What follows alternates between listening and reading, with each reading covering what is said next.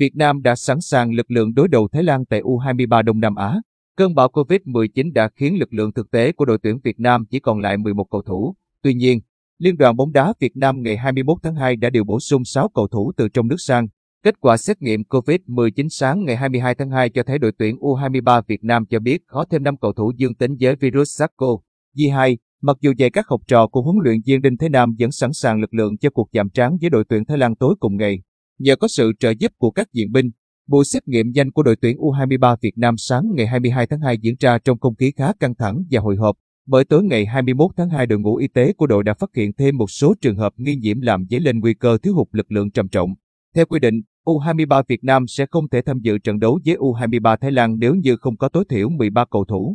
Cơn bão Covid-19 đã khiến lực lượng thực tế của đội chỉ còn lại 11 cầu thủ, trong đó có 2 thủ môn. Tuy vậy, do đã lường trước tình huống này, Liên đoàn bóng đá Việt Nam ngày 21 tháng 2 đã điều bổ sung 6 cầu thủ từ trong nước sang. Trong số này, 4 cầu thủ Đinh Quý, Tiến Đạt, Thành Nhân và Bảo Toàn đã tới Campuchia bằng đường bộ để kịp chuẩn bị cho trận đấu tối ngày 22 tháng 2. Trong khi đó, 2 cầu thủ còn lại là Tấn Tài và Đình Hai di chuyển bằng đường hàng không và sẽ có mặt tại Phnom Penh vào 16 giờ 45 phút chiều cùng ngày. Bên cạnh đó, ban huấn luyện đội tuyển U23 Việt Nam cũng hy vọng vào kết quả xét nghiệm PCR của nhóm cầu thủ đã bị mắc COVID-19 trước đó.